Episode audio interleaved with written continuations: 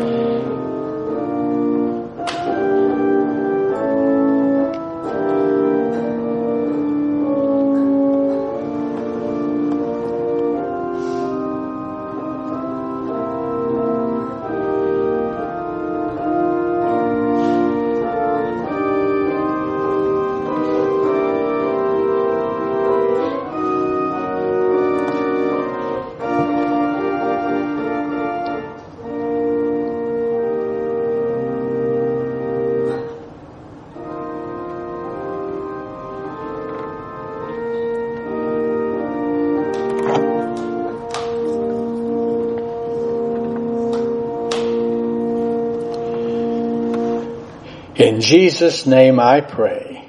Amen. All right, Ken, how about a song, please?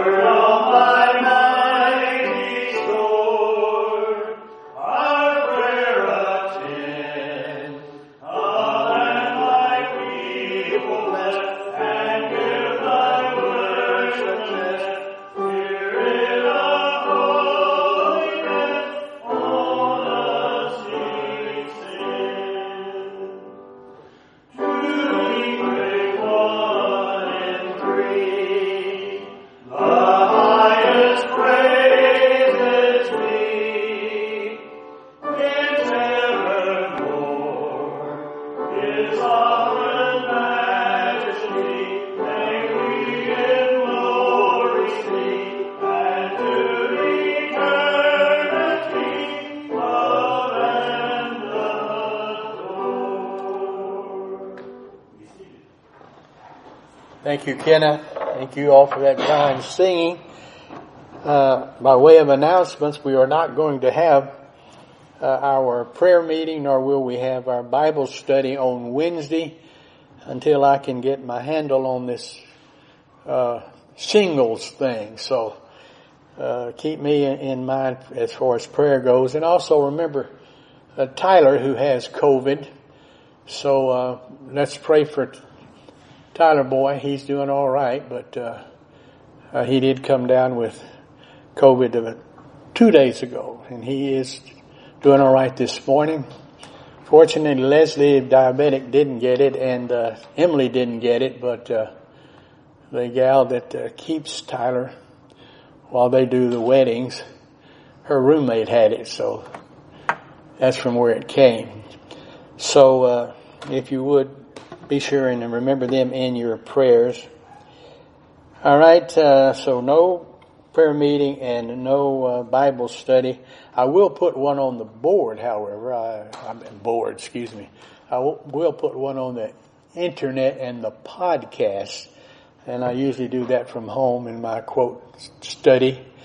Uh, so I will do that, and you have can uh, certainly have access to that. And David did call me this morning and tell me he was really surprised about how well the the website had done. We had some record, uh, uh, and I'll get get into it. I didn't bring the, I didn't think to to bring the uh, or even look on the internet. I've just been so under the weather, uh, so I didn't look, nor did I look at Kenneth's uh, financial reports. So we've had about four months in a row where we have uh, had more. Uh, what, what, what would you say? More in go than out go. in other words, we have been po- very positive. So uh, again, thank you, Kenneth, and thank David for keeping track of our of not only our inter our website but also our uh, podcast. All right, so much then for announcements. Don't forget the prayer list over here to my left and use it uh, and add to it and delete as the case may be. So with that said, Ken, how about another song? Hymn number 40. Let's stand and sing the first, second, and fourth verses.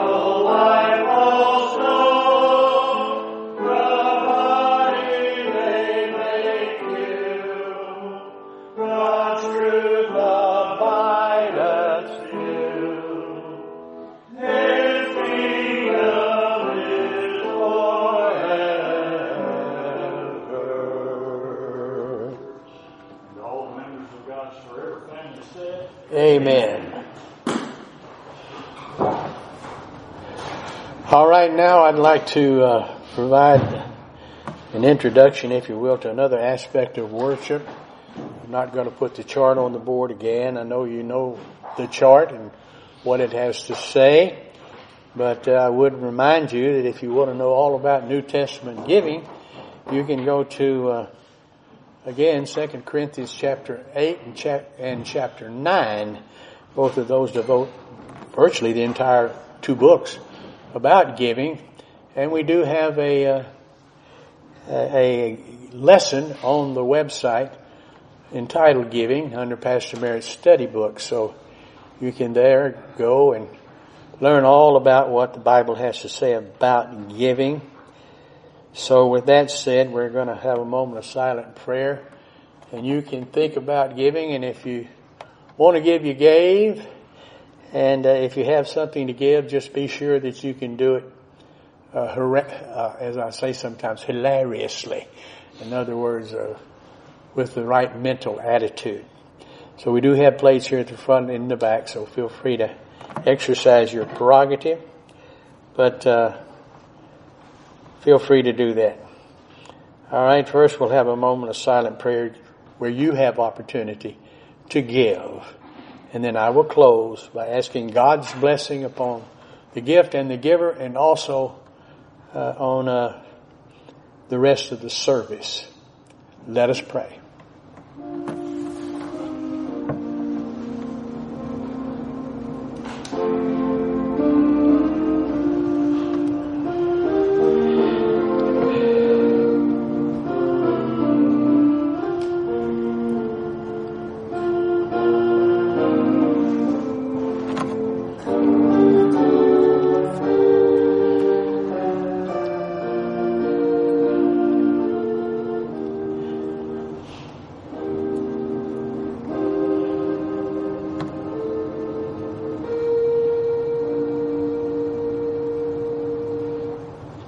Father, we're grateful for the privilege of being able to come together and worship.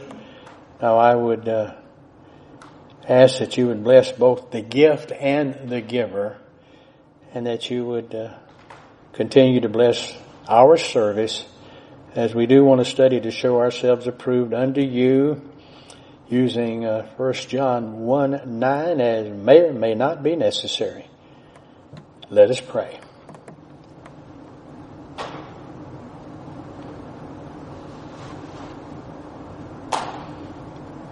Thank you, Father, that we can come and name our sins back to you and thus be filled with the Spirit and be teachable. Again, in Jesus' name I pray. Amen. All right, last week we completed a study of Paul's trip to Rome. Uh, actually, a week before last, and uh, we touched the highlights last week.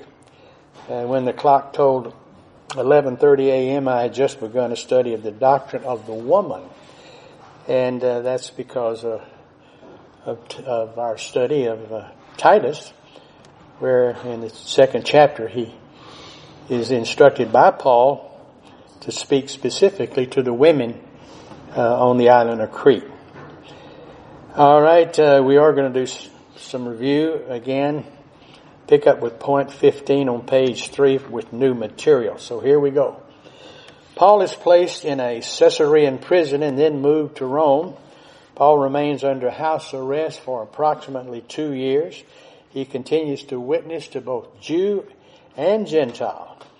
In Rome, Paul writes the four prison epistles, Philemon, Ephesians, Colossians, and Philippians. He is released from prison for some one to two years, during which time he travels to Greece, Crete, and Dalmatia and perhaps other places not documented. Paul is again arrested, by the way, in Nicopolis. I'm going to turn on the, the map where you can see uh, where Nicopolis is. Uh, I marked an X up here in northern Greece, or what we call Macedonia. And uh, then we also have a place that we're going to speak to in a minute, which is Troy or Troas. So uh, we have it also on the board, and I'll leave it there for a while. All right, so Paul is again arrested in that X up there in Nicopolis, returned to prison, and executed in circa AD 68. Tradition places Paul's death along the Ostian Way outside the city of Rome, again somewhere around AD 68. Uh, I have provided a map of Rome there for you. And if you look at the southern gate, if you will, you'll see the Ostian uh, gate, and then you'll see the Ostian Way. And those, of course, are, as noted, somewhere along there is where supposedly he was decapitated.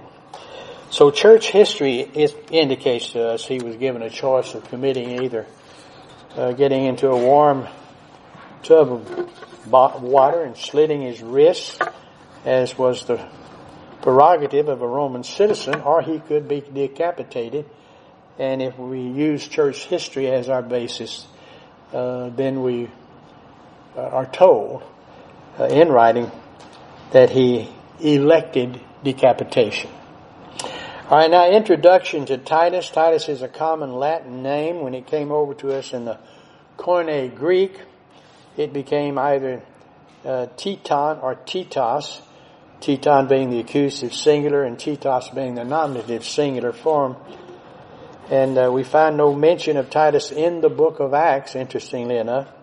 We must therefore develop our biography, if you will, from Paul's second letter to the Corinthians, the book of Galatians, the book of Titus, and Paul's second epistle to Timothy. So accordingly, we can conclude that Titus was closely associated with Paul at Antioch and that he accompanied Paul and Barnabas to Jerusalem to resolve the issue of grace versus legalism. So at Troy, as we, you can see from the map, or Troas as it's also called, we find Paul disappointed in not finding Titus. Titus had been sent to Corinth after Timothy's failure. He'd gone there to see why they had not collected the, the offering. And uh, apparently he wasn't treated very well. And because he was he was asked later to go, and he said, "No, I'm not going back there again." But uh, Titus uh, took the bull by the horns and said, "I'll go." So the visit is in part described in 2 Corinthians 2, 12 through 17 and 2 Corinthians 7, 5 through 14.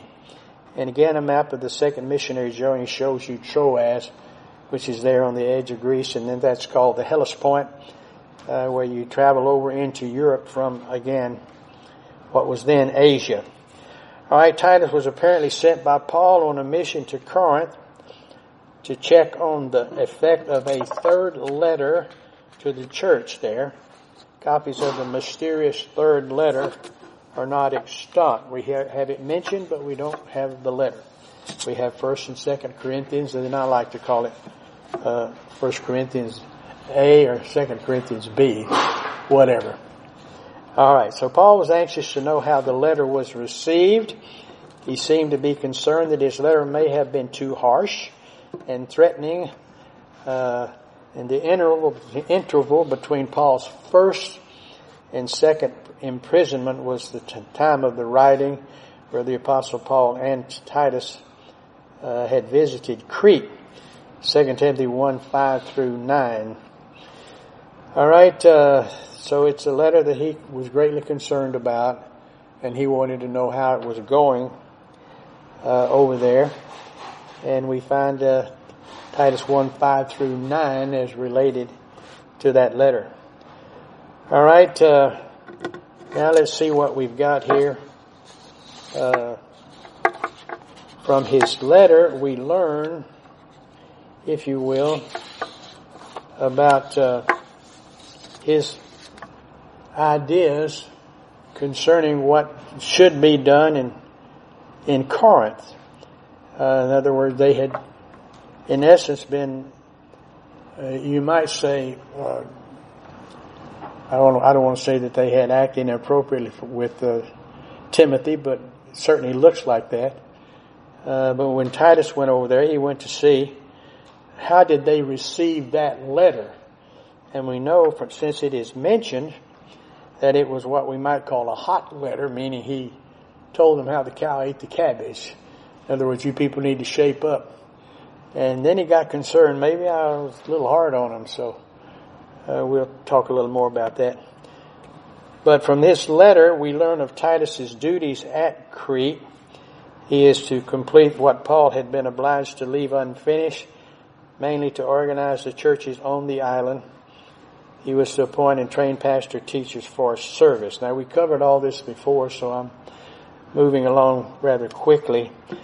But Titus was told to control the rebellious members of the circumcision party, call out the evil Cretans, and urge a decorous, decorous excuse me, life upon the women. Titus 1, 10 through 13 and Titus 2, 3 through 5. So Titus was to look for the arrival of Artemas and Tychicus, and upon their arrival was to join Paul at Nicopolis. He was sending them as missionaries, and we do not know where but uh, they were to be helped and assisted on the way. So whether Titus did or did not join Paul, we do not know. Certainly we have an indication of that in Titus 3.12. So from studying the book of Titus and 2 Timothy, we can conclude with some assurance that Titus was with Paul in Rome during his final imprisonment. He did not stay as we will later see, but we do know he was there for some time and then went to Dalmatia, which of course uh, later became Yugoslavia and then later became several cities, or excuse me, several countries actually uh, after the United Nations divided it up. Mainly because you had the Orthodox Catholic Church and you had the the uh, Roman Catholic Church and then you had the Christ the, the uh, excuse me Muslims and they could not get along so there was a group that was sent from the UN and we actually furnished troops ourselves to go over there and try to be peacekeepers. excuse, excuse me. Whether he stopped to see Paul on his return trip to Crete is not known.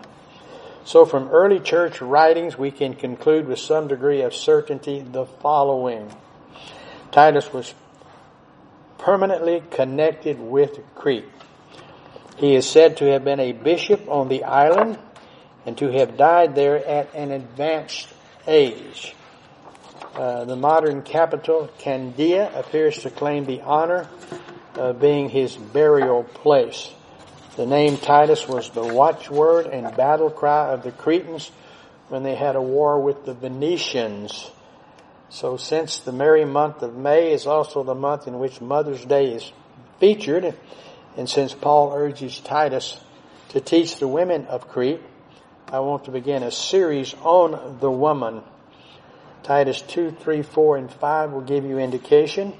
Likewise, teach the older women to be reverent in the way they live, not to be slanderers or addicted to much wine, but to teach what is good.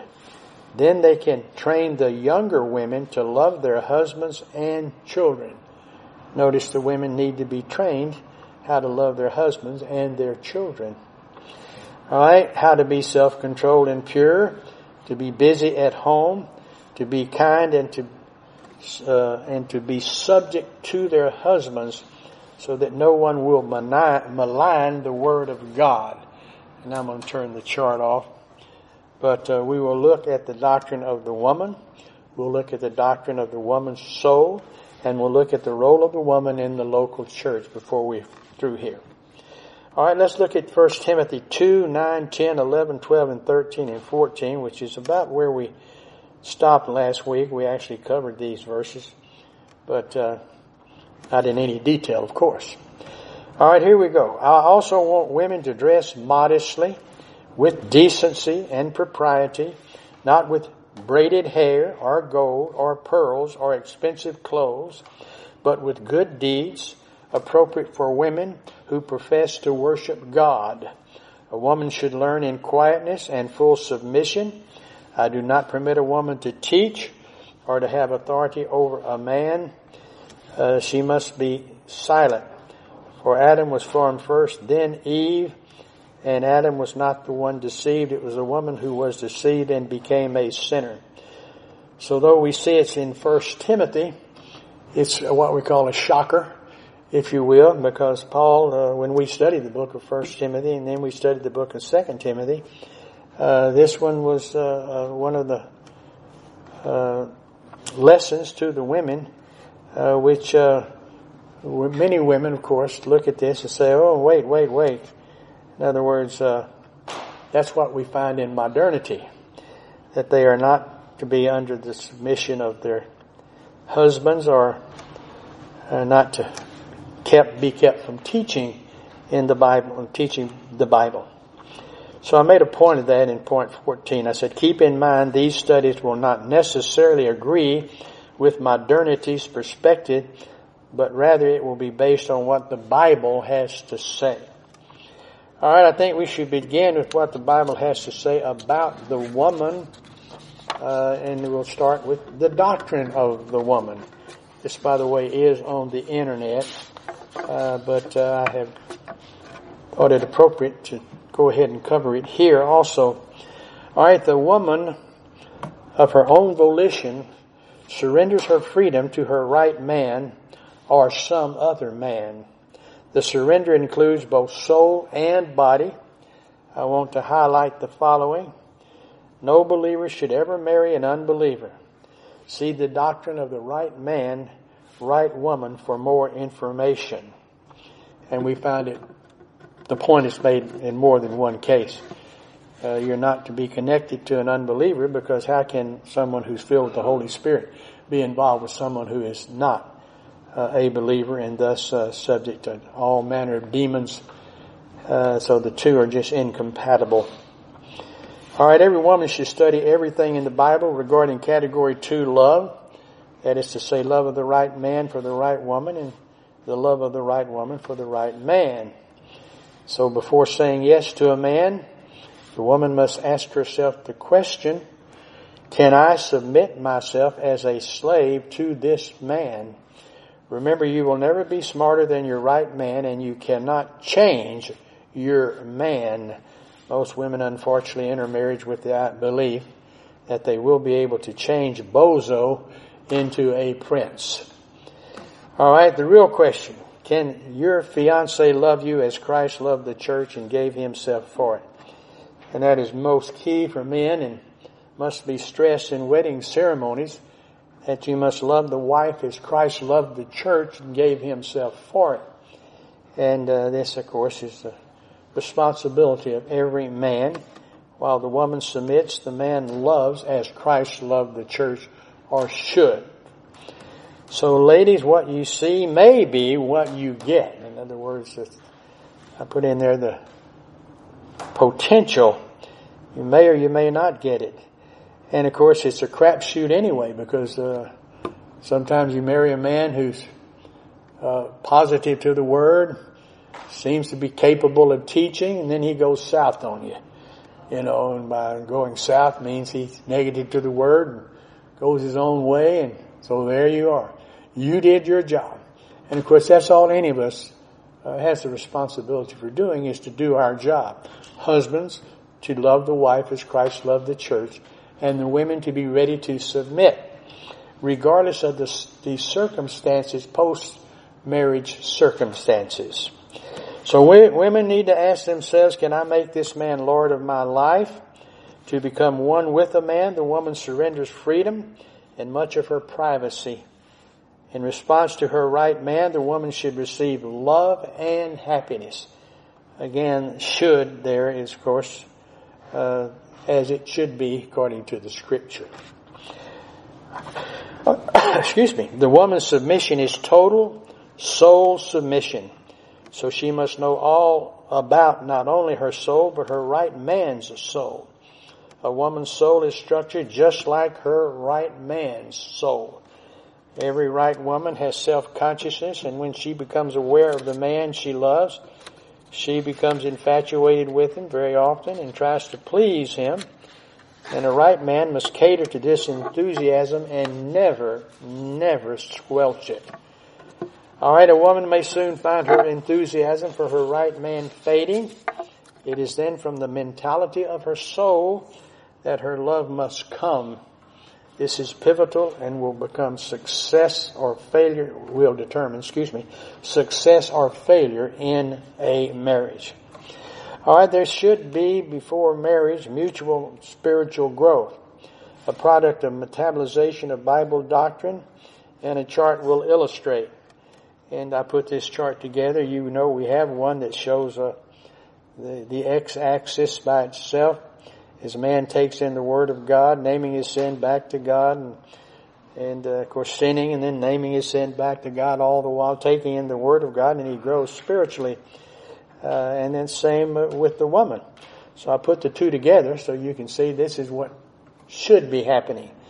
Both should be taking in the Word of God, um, and when the sinning, citing the sin back to God, and thus continuing the process, and by doing that, the two become one. Alright, and that's God's program and God's plan. So both the right man and the right woman use their volition to learn to love one another. It is something that has to be learned, and uh, it should be, of course, a mutual thing as each uh, learns together. Alright, she must use her emotions as a responder to the Bible doctrine resident in her soul. It is, it is the job of the man to love her, lead her, and expose her to what the Bible has to say about marriage while respecting her volition. He must never bully her or react to her moods. A man should not be a reactor. He should be indeed uh, the opposite of being a re- reactor, which is, of course, to uh, pursue her and while at the same time respecting her and her various needs. Uh, and that's, you think about it for a moment, if you're going to love her as Christ loved the church, uh, that of course will be uh, uh, difficult at times and easy at times, but it doesn't say whether it's easy or whether, whether it's hard. It's what you are to do, men. And of course, the woman is to be then uh, submissive all right, he must be the initiator, that is the male, and never the responder, even when it is clear she does not appreciate either him or her situation. And that's difficult for a man, just as it's difficult for the woman to be a responder in all situations. But nonetheless, it doesn't change. The Bible is quite clear with reference to how it is to work, and young women and young men need to know that and to uh, do their very best, if you will. Now, the way you do your very best is to take in the Word of God under the filling of the Spirit. All right, and that requires a positive volition uh, to Bible teaching. All right, a woman also has an old sin nature with trends, areas of strength and weakness, and a man must know these and use great judgment in these areas.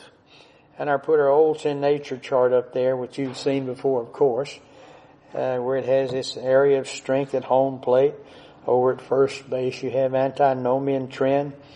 Uh, you have uh, second base areas of weakness. That's personal sin. Then you have over at third base the asceticism trend. So you might have a trend toward going to church, visiting on Tuesday, or going to prayer meeting on Wednesday. Uh, in other words, that's could be the ascetic trend, carrying your Bible wherever you go, etc., etc. And, or you may have an antinomian trend, which means you're a boozer, you're a chaser, and, uh, uh, that you just have to understand that's your trend and you work against it. And the way you work against it is to take in the Word of God and thus reduce personal sin while, of course, uh, fortifying yourself at home plate in your area of strength, where you, of course, sometimes will have human good and sometimes divine good. But we've been over that and no doubt on more than one occasion and actually have a doctrine of the old sin nature.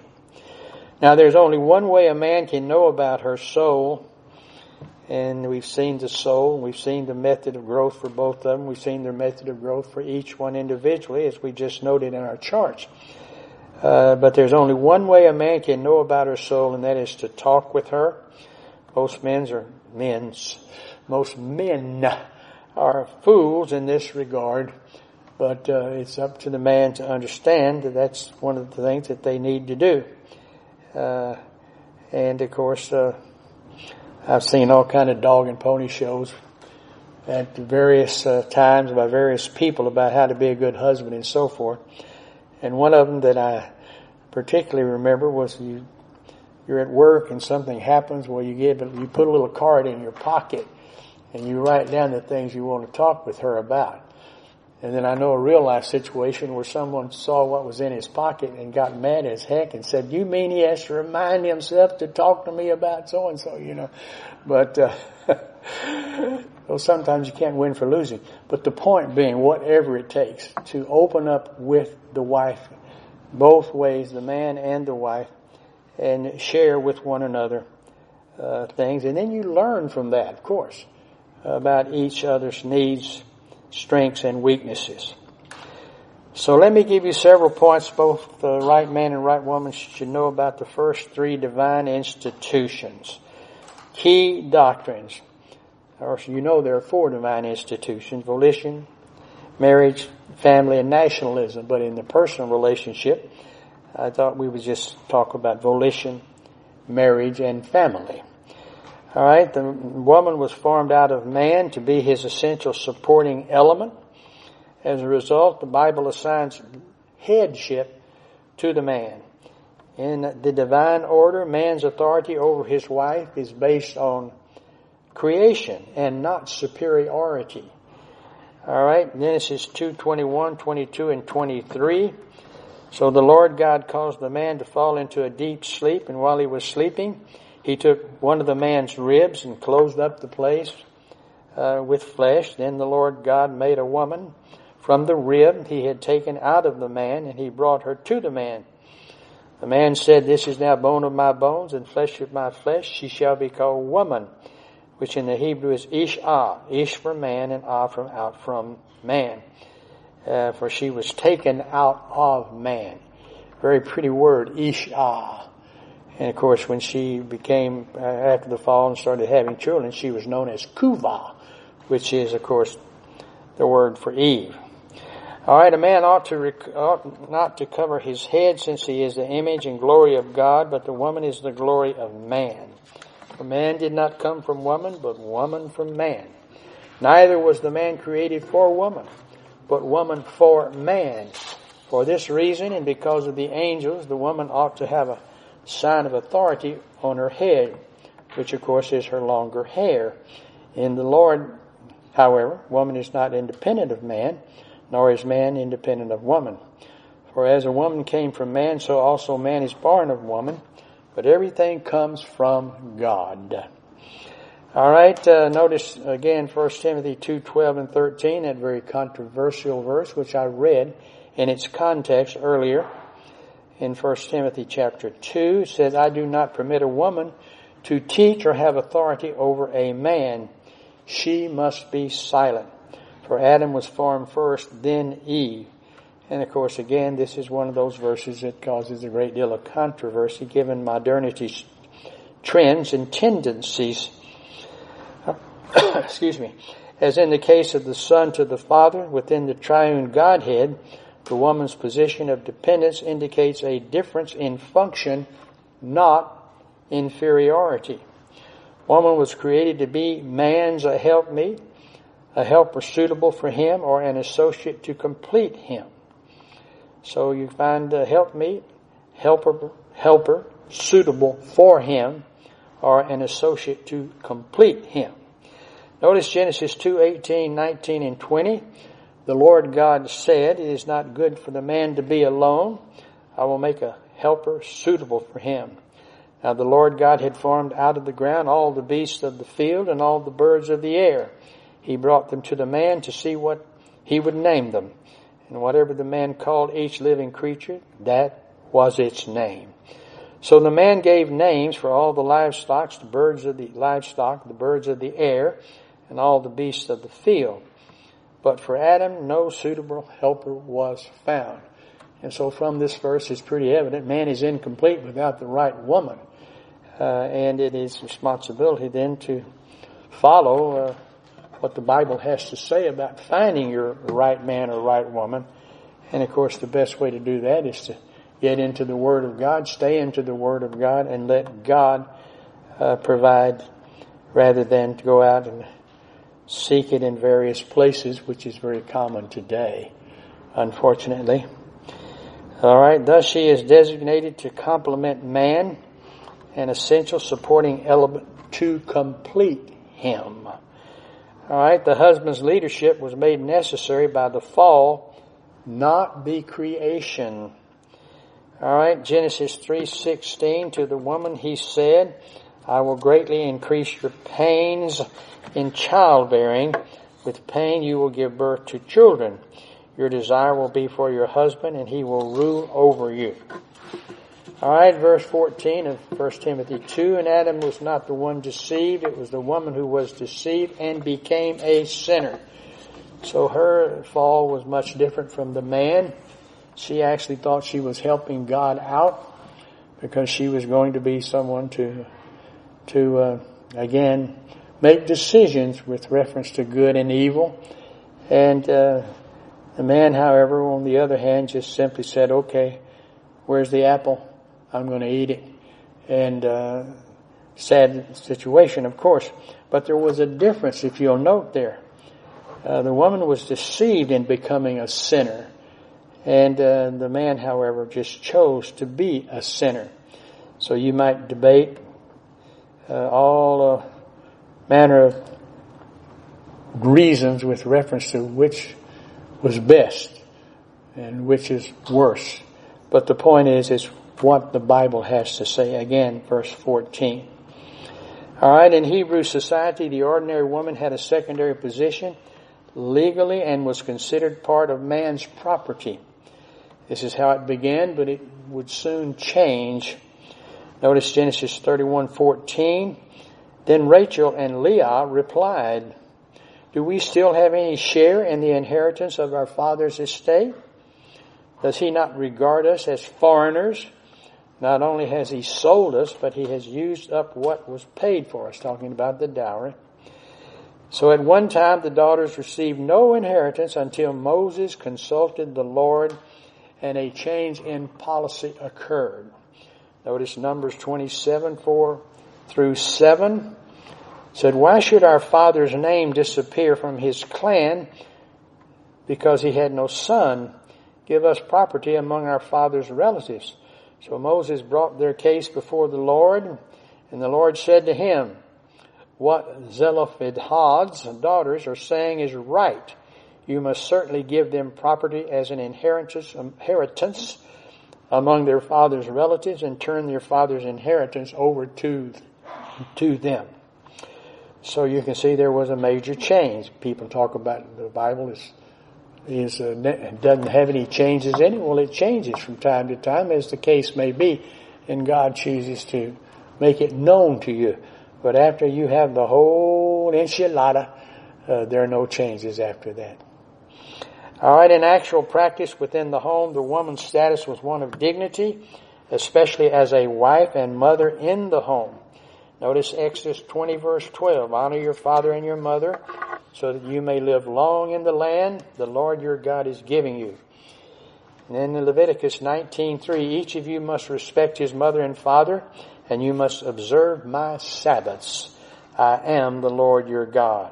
Our Deuteronomy 21:18, if a man has a stubborn and rebellious son who does not obey his father and mother and will not listen to them uh, when they discipline him, then there's something that is to be done.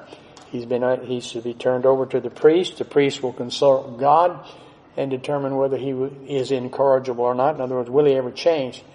And if God gives him the sign that he's never going to change, then they stone him to death. Uh, so that takes care of a lot of crime uh, in a nation, but that's exactly why it's there. All right, disrespect toward her was severely punished. If anyone curses his father or mother, he must be put to death. He has cursed his father and his mother, and his blood will be on his own head. Again, the importance of one of the divine institutions, the family.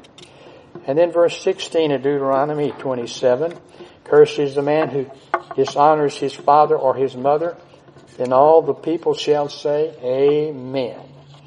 Alright, she also shared in the religious life of the community. Leviticus 10:14. But you and your sons and your daughters may eat the breast that was waved, I'm talking about the wave offering now, and the thigh that was presented. Eat them in a ceremonially clean place. They have been given to you and your children as you share of the Israelites' fellowship offerings.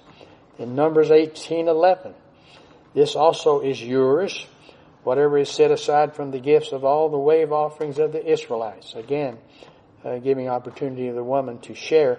I give this to you and your sons and daughters at your regular, as your regular share. Everyone in your household who is ceremonially clean may eat it.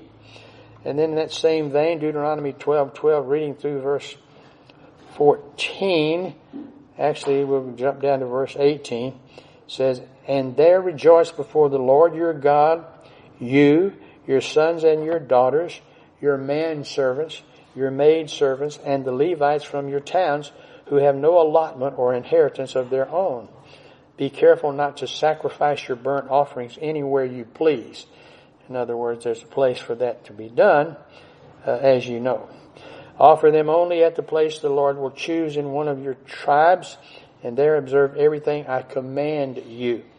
Deuteronomy 12:18 then says, "Instead you are to eat them in the presence of the Lord your God, at the place the Lord your God will choose. You, your sons and daughters, your men servants and maid servants, and the Levites from your towns, and you are to rejoice before the Lord your God in everything you put your hand to." So again, in Judah, they went to Jerusalem, but then up north, in, the uh, in Israel, as it is called, the northern kingdom, there were places set aside for the offerings. All right, women participated in the arts, such as singing and dancing, and in weaving for the tabernacle.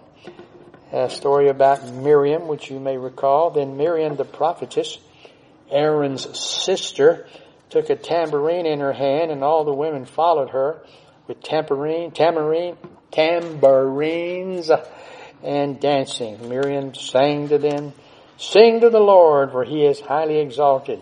The harshness rider we have, have been hurled into the sea, again referring to the Red Sea, uh, and the Egyptians, who many lost their lives chasing Israel. So those presenting an offering of silver and bronze brought it as an offering to the Lord, and everyone who had acacia wood for any part of the work brought it. Every skilled woman spun with her hands and brought what she had spun, blue, purple, or scarlet yarn of fine linen, and all the women who were willing and had the skill spun the goat hair. A reference to what was used to build the tabernacle first and then much later than the temple. All right, they could take, that is, women could take part in business, such as real estate ventures in the manufacture and sale of linen garments and tents. And you will find in Proverbs chapter 31, reading through the, actually the end, end of that chapter, uh, the um, a dissertation, or actually a presentation, if you will, of the attributes of the perfect wife. In other words, it actually tells us that women can be involved in business and in fact uh, uh, gives indication that while the man sat at the temple gates reading the Wall Street Journal, the women were running the business. Excuse me. I said the Wall Street Journal. It used to be true. All right, here we go. So a wife of noble character, who can find? She is worth far more than rubies. Dropping down to verse 13, she selects wool and flax and works with eager hands. She is like the merchant ships bringing her food from afar. Then verse 16, she considers a field and buys it. Out of her earnings, she plants a vineyard. She sees that her trading is profitable and her lamp does not go out at night. She opens her arms to the poor and extends her hands to the needy. She makes linen garments and sells them and supplies the merchants with sashes. So you can read the entire chapter beginning in verse 10 and you'll see the things that she is permitted to do. Now that will be uh, outside the local church. When we get to the doctrine of the woman's role in the local church, you'll find quite a departure from uh, this particular series of verses. All right, Acts 18, 2 and 3, and we will get there one of these days. Acts 18, 2 and 3. There he met as an example someone working, who also worked beside Paul, who also served as his helper uh, in not only the, the matter of tent making, but also in the matter of witnessing. So there he met a Jew named Aquila, a native of Pontus, who had recently come from Italy with his wife Priscilla, because Claudius, who was a pretty good Caesar, but uh, the Jews were causing trouble, so he thought the best way to handle this situation is to get all the Jews out of there. So he ran them all out of Rome, and they, uh, of course, were were dispatched to other lands. So because Claudius had ordered all the Jews to leave Rome, and Paul went to see them, and because he was a tent maker as they were, he stayed and worked with them. And they became very instrumental in training Apollos, for example, and uh, going wherever Paul went and sharing in his work. So some even played uh, a significant role in military and political life. For example, there was Deborah and Yael and Bathsheba. And we'll first look at Deborah the prophetess. She was a uh, prophet who uh, did her work underneath a particular tree in the land, and uh, she was given information from God, and God she would share it with others. So here we go. She's going to actually have to do something because the man is quote gutless, if you will, uh, and is not uh, quite the soldier he ought to be, and he will pay for it. So I'm going to read Deborah, a prophetess, the wife of Lapidot, was leading Israel at that time, leading in her service as a prophetess. God would speak to her and then she would announce and people would come to that particular tree where she liked to sit and they would learn things that God had told her to tell them. So she held court under the palm of Deborah between Ramah and Bethel in the hill country of Ephraim. And the Israelites came to her to have their disputes decided. And uh, uh, as we're going to look at verse, going to uh, Judges now, Deborah, a prophetess, where we were in, we were there, by the way. I'm going to go ahead and read verse 4 and 5 again. Deborah, a prophetess, the wife of Lapidot, was leading Israel at that time. And then we go to verse 5 where she held held the court, if you will, under the palm of Deborah. Now let's go to verse 6. She sent for Barak, son of Abinoam, from Kadesh in Naphtali, and said to him, that'd be the sixth son of Jacob, the Lord, the God of Israel, commands you, go take with you 10,000 men of Naphtali and Zebulun. Again, Zebulun being, uh, uh, I think the, the, I'm trying to think whether Issachar or Zebulun came first, but anyway, one was a right-handed pitcher and the other was a left-handed pitcher, but both were in the bullpen. All right, and lead the way to Mount Tabor. I will lure Sisera, the commander. Yeah, this is God telling her now what to say. God said, "I will lead I will lure Sisera, the commander of Jabin's army, with his chariots and his troops to the Kishon River and give him into your hands. Barak said to her, if you go with me, I will go. but if you don't go with me, I won't go. Now there's a real soldier in it. Uh, very well, Deborah said, I will go with you. But because of the way you are going about this, uh, the honor will not be yours, for the Lord will hand Sisera over to a woman. So Deborah went with the with Barak to Kadesh. Now let's go to verse 16. But Barak pursued the chariots. Apparently, uh, of course, the enemies of being led by Sisera had chariots, and of course, Israel didn't because Israel was told not to have horses or chariots because that would remind them of Egypt. But instead, apparently, from what we have elsewhere, there was a great deal of rain and the chariots could not be used. So uh, they were ripe for defeat. So Barak pursued the chariots and army as far as Harosheth, Hagoyim. All the troops of Sisera fell by the sword and not a man was left. Sisera, however, fled on foot to the tent. That's the commanding officer of the enemy. To the tent of Yael, the wife of Heber the Kenite, because there were friendly relations between Yabin, king of Hazor, and the clan of Heber the Kenite. So they were not Jews, if you will, but uh, they were friendly to the Jews. So Yael went out to meet Sisera and said to him, Come, my lord, come right in. Don't be afraid. So he entered her tent, and she put a, cord, uh, a cover over him because he, of course, was tired. He had been uh, in the retreat, and he was thirsty. He said, "I'm thirsty. Please give me some water." Well, she opened a skin of milk, gave him a drink, and covered him up.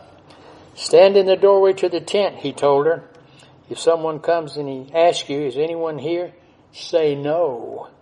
But Yael, Heber's wife, picked up a tent peg and a hammer and went quietly to him while he lay fast asleep, exhausted. She drove the peg through his temple into the ground and he died. So you can see how, of course, uh, uh, later on, commanding officer of the Israelite forces would be known as a man who uh, had not done his job, but in fact, uh, a woman had taken care of the situation because he didn't have the uh, uh, intestinal fortitude to, to do the job, nor, of course, the the uh, desire to lead his men uh, and trust Deborah, who was a prophetess of God. So, so much then for our lesson. We'll pick up next week, the Lord willing, and the creek doesn't rise, uh, as we continue on in uh, our study of the woman, the woman's role in the church, and the, and on and on. All right, uh, let's have our invitation now. Uh, okay, if you will, bow your heads and pray along with me because David was telling us this morning on the phone that there's been a lot of activity out there. People going to this site and that site, and reading this particular doctrine and that particular doctrine, and so uh, we don't know how many are saved or not saved. So it's up to us to get the Word of God out to them. So let's pray, if you will, with me as we uh, just want to set forth the way of salvation Simply put, the scripture clearly tells us, for God so loved the world, he gave his only begotten son, that whosoever believeth in him should not perish, but have everlasting life. God sent his son into the world not to condemn the world, but that the world through him might be saved. He that believeth on the Son has everlasting life. He that believeth not the Son shall not see life, but the wrath of God abideth upon him. And of course, you know, Christ came unto his own Israel, but his own received him not. But as many as did receive him, to them gave he power to become the sons of God, even to them who believe on his name. So right where you are, whatever you might be doing, you can tell God the Father, I am believing on God the Son and on the promise of the Word, you will be saved. So it's our job to be ready to give an answer when somebody asks us. So we're here to present the claims of Christ. And uh, again, it's all grace. All that God is free to do for each and every one of us on the basis of the cross without in any way compromising His integrity. So I'll pause for just a second, just a moment to give opportunity to believe on the Lord Jesus Christ and be saved. And then I will close with our benediction.